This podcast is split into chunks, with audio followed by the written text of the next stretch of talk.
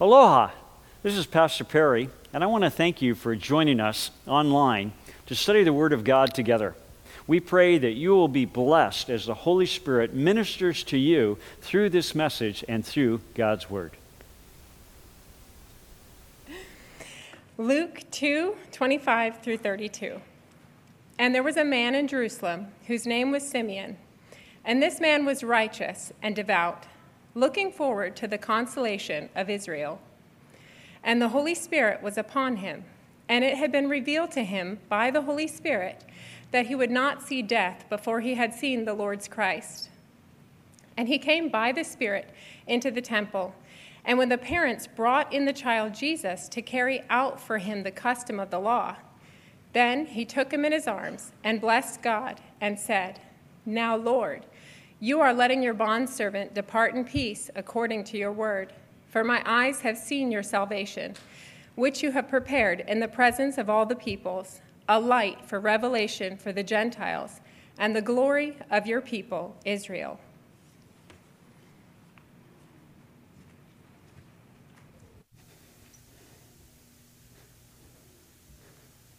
Susanna, thanks for doing our reading this morning. I invite you to pray with me as we prepare our hearts for the message this morning. Let's pray. Lord, we ask that you would open our ears that we might hear from you, that we might hear and we might obey, that we might influence the world around us for the glory of Christ. Lord, during this Christmas season, much of the world is mentioning the word Christ in Christmas or talking about a baby Jesus. Lord, we pray that we can stir those conversations farther so they know him as Savior and Lord as well.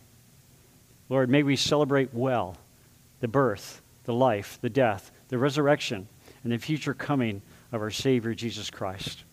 Thank you for this opportunity to celebrate with the whole world our Lord Jesus. Lord, we ask that you would speak to us now and that we would be good listeners. That your Holy Spirit would speak through me words that are true and honor Christ, that we might become obedient children of our Lord. And we pray all these things in the matchless name of Jesus. Amen. So, two weeks ago, I told you that I had to get an official copy of my birth certificate and how I was surprised when I got it that it didn't actually list the city I was born in. It just had a vague reference to San Diego County, which is larger than Delaware and Rhode Island combined. And then I told you last week how I'd gotten my father's official birth certificate and was surprised to discover that on the line that said name, there was no name. It just said baby. Well, then I had to get my grandfather's birth certificate, and I was in for some prizes there. Well, it was difficult to get it because, first of all, I didn't know where he was born. I knew he was born in the country of Greece, but I didn't know where.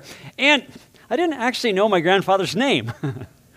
so I had I knew his last name, but I didn't know his first name. So with some sleuthing and some prayer and random good luck, I discovered that my grandfather's name was Konstantino Alexandrakis, and he was born in the city of Vlisidia.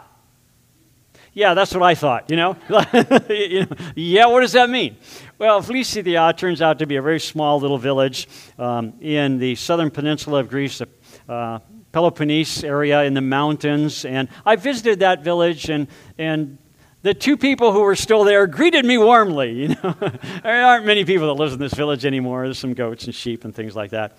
Um, but to get his birth certificate, I was told I had to write to the priest in the village.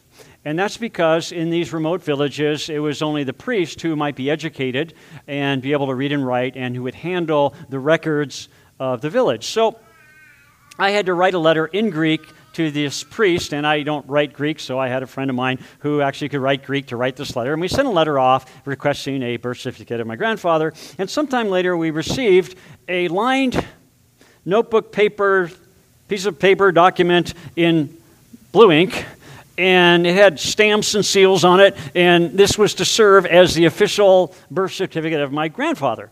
And in it, it said that my grandfather was born in 1883. Uh, they didn't list the, the month of the day, but 1883. And then went on to say that um, he left, we haven't seen him around, and he's bound to be dead by now. he has the birth certificate. well, I hope he was dead by then. I mean, I assume because it was 104 years after his birth that I was asking for his birth certificate, but I got it. And, and uh, so I did some calculating. I, I looked at some history things. I discovered my grandfather actually died in 1951. And I realized that would have made him, hmm, 68 years when he died. And I was just thinking about this this week, and I go, that's how old I am. Yikes! you know? Um, but I never knew my Greek grandfather. Uh, he never bounced me on his knee. He never yelled at me in Greek, Elado, which means come here, and you, that's what you yell at kids in Greece. And I'm guessing, like most older people, he had looked forward to being a grandparent. I hope he looked forward to having a grandson to hold me, to bounce me on his knee, to, to, to feed me real Greek yogurt, and it's not real Greek yogurt unless it's made with sheep's milk, you know, with, and you put some honey on it, you know. And I'm sure he was wanting to teach me the Greek language, the language of heaven, or at least the New Testament. But he never got to do any of that. he, he died with those hopes unfulfilled. Now, today I want to talk about another man from a long ago who death was actually delayed so he could hold a certain baby boy. This man, in fact, is the only person in history that we know of that God told them, You will not die until you experience Christmas. The man's name is Simeon, and that's a Hebrew name, and Simeon means to hear. And we're going to see as we look at the story that that was a very appropriate name for Simeon to hear. We, we pick up the story in the Gospel of Luke, verse 25, chapter 2, verse 25. And it says, And it had been revealed to him, that's Simeon, by the Holy Spirit. I'm sorry, I went too far. Let's go to verse 25. Verse 25. And behold, there was a man in Jerusalem whose name was Simeon. And this man was righteous and devout looking for the consolation or comfort of Israel, and the Holy Spirit was upon him. Now, the scripture goes on and goes on to verse 35 and telling us about Simeon, and I notice that's four and a half inches of text. Not a lot of text about this man. And then I notice there's a half inch of text, one sentence that says a whole lot about him, that says that he was an incredible man of God. And I'm wondering how long it takes for people to mention what an incredible woman or man of God you are. It didn't take long, just one sentence. And we're told about this man that he was righteous and devout. Righteous and devout. Righteous carries with it the idea of having a right standing before God. Right standing. And the Greek word there is the Greek word dikaios. And dikaios, which means righteous, can be traced back to another word, and that word is dignio. And dignio means to expose to the eyes. To expose to the eyes. So that word righteous comes from a word traced back that means exposed to the eyes. And it reminds me of Hebrews chapter 4, verse 13. The writer of Hebrews in chapter 4, 13 says, Nothing in all creation is hidden from God's sight. Everything is uncovered and laid bare before the eyes of Him to whom He must give account. Simeon was exposed. He was exposed to the eyes of God. He was righteous. He had a right standing before God. And that doesn't mean he was a perfect man, it doesn't mean he was a sinless man. What it means is he took his sins and his imperfections and his failures before God. And God forgave him and cleansed him, and he had a right standing before God. He was righteous. And when exposed to the eyes of God, God saw a clean slate. Well, how did he become a righteous man? Well, because he was righteous and devout. Devout. Devout comes from a Greek word, evlavis. And that word evlavis, which means devout, if you take it apart, it's made up of two Greek words that literally means taking hold well. Taking hold well. And so, whatever you are holding tightly to is going to express itself in how you behave. And for Simeon, he was holding tightly to God, and that was expressed in his righteous behavior. If you look at your outline, we're going to look at four things today. And the first one, number one in your outline, is this whatever you hold tightly to, whatever you're grasping, holding tightly to, will express itself in three ways in your life. It will express itself in the way you think, in your thoughts. It will express itself in your feelings. And it will express itself in your behavior. Because first you think it, then you feel it, and then you behave according to your thinking and your feeling, whatever you're holding tightly to. So, some people, perhaps you, are holding tightly to fear of the future. Well, if that's what you're holding on to, we're going to see it in the way you behave because it's affecting the way you think. If you're holding tightly to dissatisfaction with your present, we're going to see that in the way you're behaving because it's affecting your thoughts and your feelings. And if you're holding tightly to the pain of your past, again, that's going to affect your thoughts, your feeling, and your behavior. Whatever you're devoted to, whatever you are holding tightly to, is going to affect how you behave. And so Simeon was righteous because he was devoted to, he was holding tightly to God. And not only was he holding tightly to God, God was holding tightly to him. We saw in verse 25, it says, And the Holy Spirit was upon him. Wouldn't it be a great thing for someone to describe you that way? Like, hey, what do you know about so and so? Well, one thing I know is the Holy Spirit is upon her, the Holy Spirit is upon him. I mean, that's amazing. Well, how do you know that? well, because of the way they think and the way they feel and the way they behave. They are righteous, they have a right standing before God. You see, neither you nor I nor Simeon have the power to actually live the Christian life, to be righteous on our own. We need help. And that's why Jesus sent us the Holy Spirit to help us live the right kind of life. If you've been here any time in this church, you've heard an acronym that we use DAY. Every day, DAY, desire, ask, yield. It's how to be filled with the Holy Spirit, to have Him empower you. You have to desire it, you have to want it. You want the Holy Spirit to fill you, to guide you. Is that something you desire? If you do, then ask Him and say, Please, lead me, guide me, teach me, instruct me. And that asking involves perhaps forgiveness because if you haven't been desiring it, that's a sin. And so then you need to ask forgiveness. Forgive me for not listening to the Holy Spirit. So desire, ask, and then when He speaks to you in that still small voice, you have to decide if you're going to yield or not. And if you don't yield, that's a sin. You got to go back and desire and ask, confess the sin, and start all over again. Desire, ask, yield. And how often do you have to do that? Well, all through the day, every day because you have the Spirit upon you. Notice how important the Holy Spirit was in Simeon's life. Three times in this short passage, it mentions the Holy Spirit in relationship to Simeon. As we saw in verse 25, it said, The Holy Spirit was upon him in verse 25. And then we come to verse 26. It had been revealed to him how? By the Holy Spirit. And then in verse 27, and he came in the Spirit to the temple. He's someone who regularly had the Holy Spirit leading and guiding and revealing things to him. So, just who is this man, Simeon? That God, the Holy Spirit, would be speaking to him on a regular basis. He's you, He's me. In verse 25, it says, Behold, there was, did you notice? A man.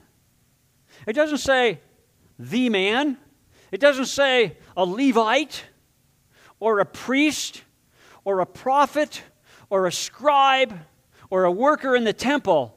It just says a man. He was an ordinary person, an ordinary man. There's no indication that he worked in the temple, that he went to the temple every day, that that was his regular thing to do. We're just told that the Holy Spirit told him, Go to the temple. go to church. And he had to choose how he was going to respond. He was just an ordinary person like you and like me. And yet, he talked with God. And God replied. Is that true of you? It can be, it should be. Which brings us to number two there on your outline. The first part of number two God, the Holy Spirit, wants to reveal things to you. Do you believe that? God, the Holy Spirit, wants to reveal things to you. Jesus himself told us this when he promised that he himself would go to heaven and he would send us the Holy Spirit. In the Gospel of John, chapter 16, Jesus is talking about the fact that he's going to ascend into heaven after his resurrection, and he's going to send the Holy Spirit back. And he says in chapter 16, verse 7, But I tell you the truth. This is the truth. It is to your advantage that I go away. For if I do not go away, the Helper, that's the Holy Spirit, shall not come to you. But if I go, I will send him to you. Jesus in his physical body could only be one place at a time. And he says, It's to your advantage I send the Holy Spirit because the Holy Spirit can be with every single Christian on the planet. And he, the Holy Spirit, verse 8, when he comes, he will convict the world concerning sin and righteousness and judgment. Then verse 13. Verse 13. But when he, the Spirit of truth, and in the Greek it says the truth, comes, he will guide you into all the truth. Don't you want to be guided into the truth? There's so many people saying things that are untrue. There are conspiracies, there are lies, there are falsehoods, there are deceptions. And God says, I'm going to put I'm going to send God the Holy Spirit and put him inside of you so he will teach you the truth. Amen. He will not speak on his own initiative, but whatever he hears, he will speak, and he will disclose to you what? What is to come. The Holy Spirit wants to teach you the future and tell you the future and tell you what you should do and what's going to happen and how to prepare.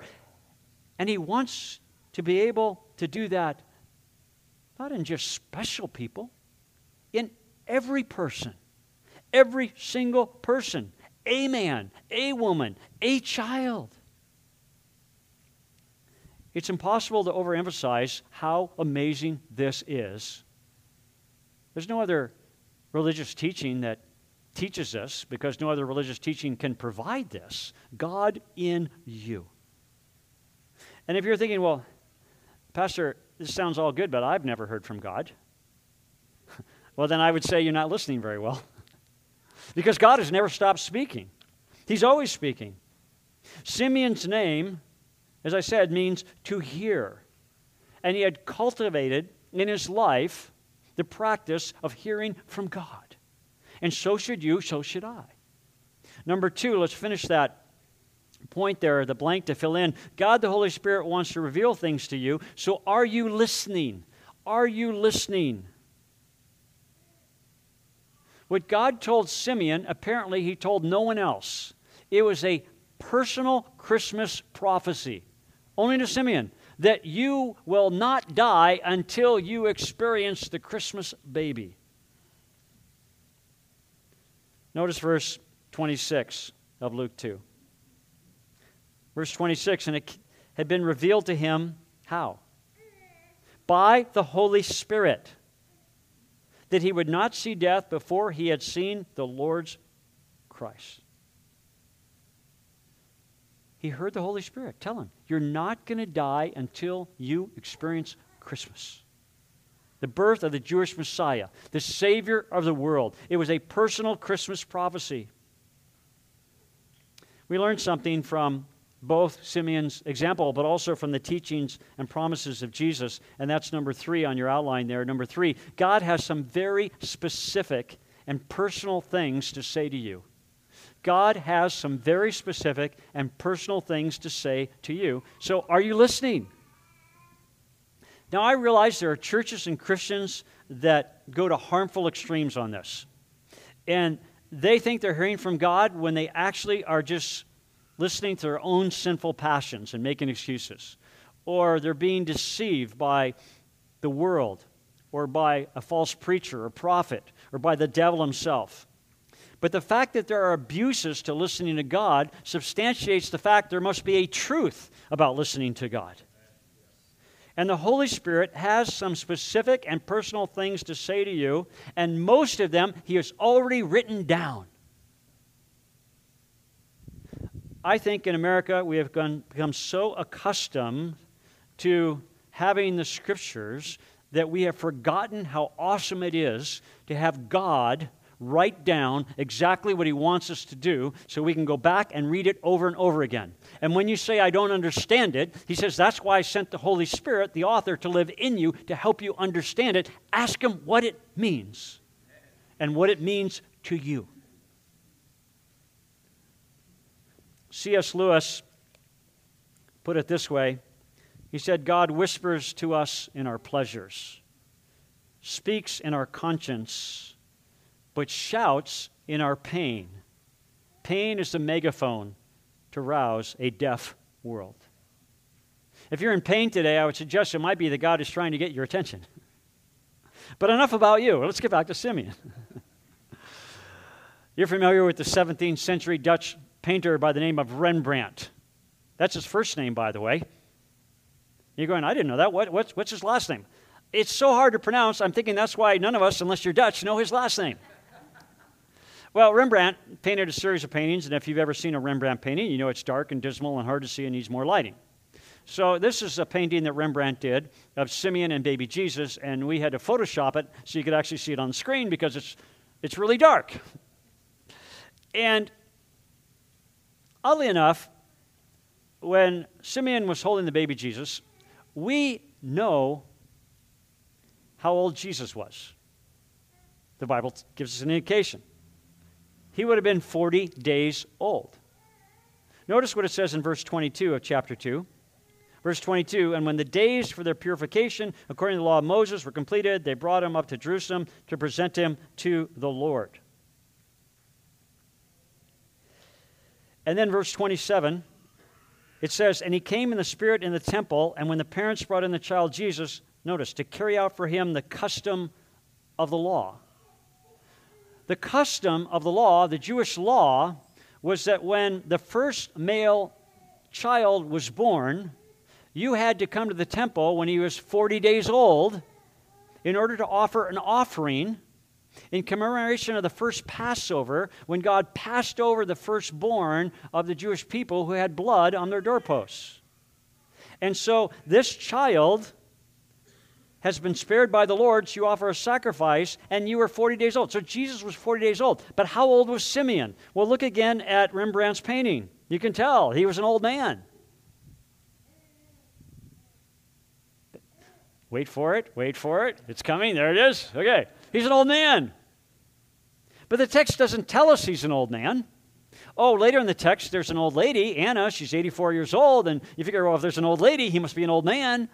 But it doesn't tell us he's old. Of course, you have the indication that he's not going to die until he sees salvation. But does that mean he's old? It doesn't mean he's old. It just means he's ready to die at any time. 19th century Anglican bishop, Bishop J.C. Ryle, says this about Simeon. He says, Simeon speaks like one for whom the grave has lost its terrors and the world has lost its charms. Well, how old do you have to be before the grave has lost its terrors and the world has lost its charms?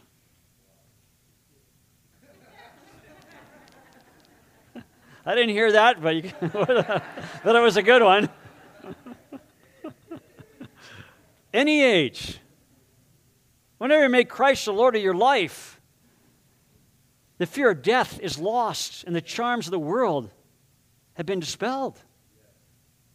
So Simeon could have been an old man. He could be grandfatherly. We like to think he was an old grandfather, but he could have been 22. We don't really know.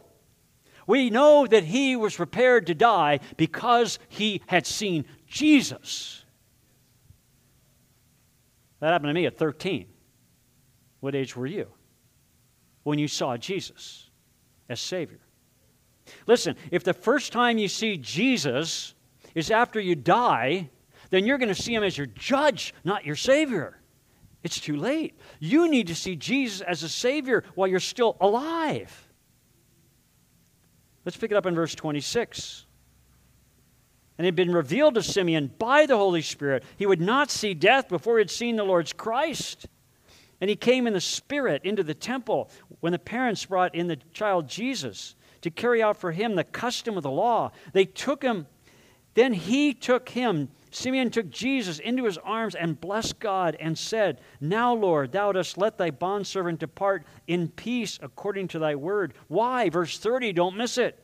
For mine eyes have seen thy salvation. My Bible's in King James because it's like really old. What a tender and precious moment.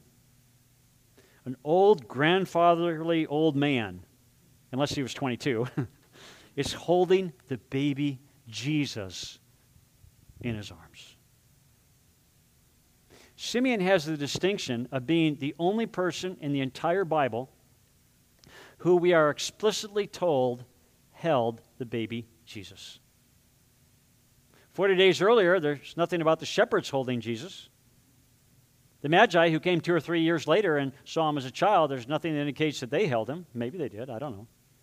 We're not even told that Mary held baby Jesus, though obviously she did. This tenderest of moments of the baby Jesus being held was given to just a man.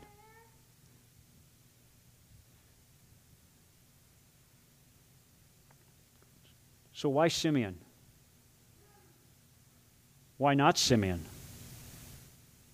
And a better question, why not you? That's the fourth thing on your outline there. Why not you? Notice what it says in Jeremiah chapter 33, verse 3. It's a promise to Jeremiah. I'd like to think it includes us, but it's directly to Jeremiah. It says, Jeremiah 33 3, Call to me, God says, and I will answer you, and I will tell you great and mighty things which you do not know. God spoke to Jeremiah mighty things. He spoke to Simeon mighty things. Why not you? Call out to him.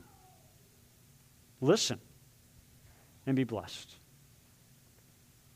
My grandfather never held me, never blessed me, never even saw me or knew I was born.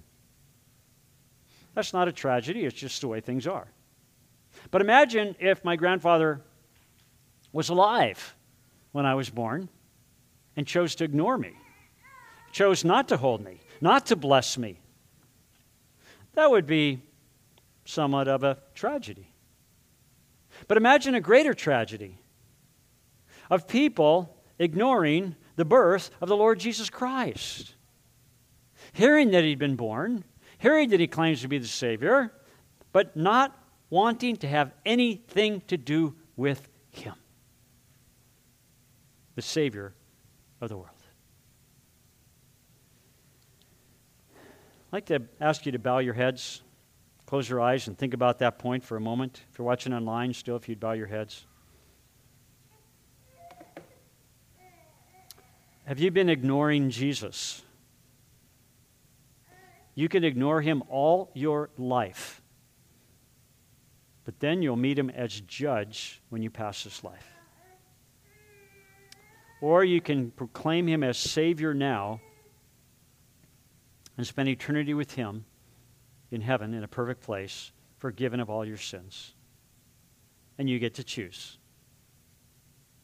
If you're in this room or watching online and you've never invited Christ to come into your life, I urge you, I beg you to make that decision right now. You can make it in your heart. It's transition between you and God, not you and me. But if you believe that Jesus died for your sins, that he wants to forgive you of everything, if you believe that he rose from the grave, he conquered death, and he wants to give you life eternal in a perfect place, and you've never accepted him, in this quiet moment in your heart, just cry out to him and say, Lord, I believe. Please save me.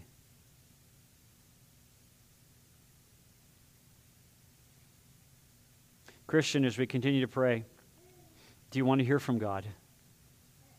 If so, pray with me something like this Lord, I, I want to hear from you.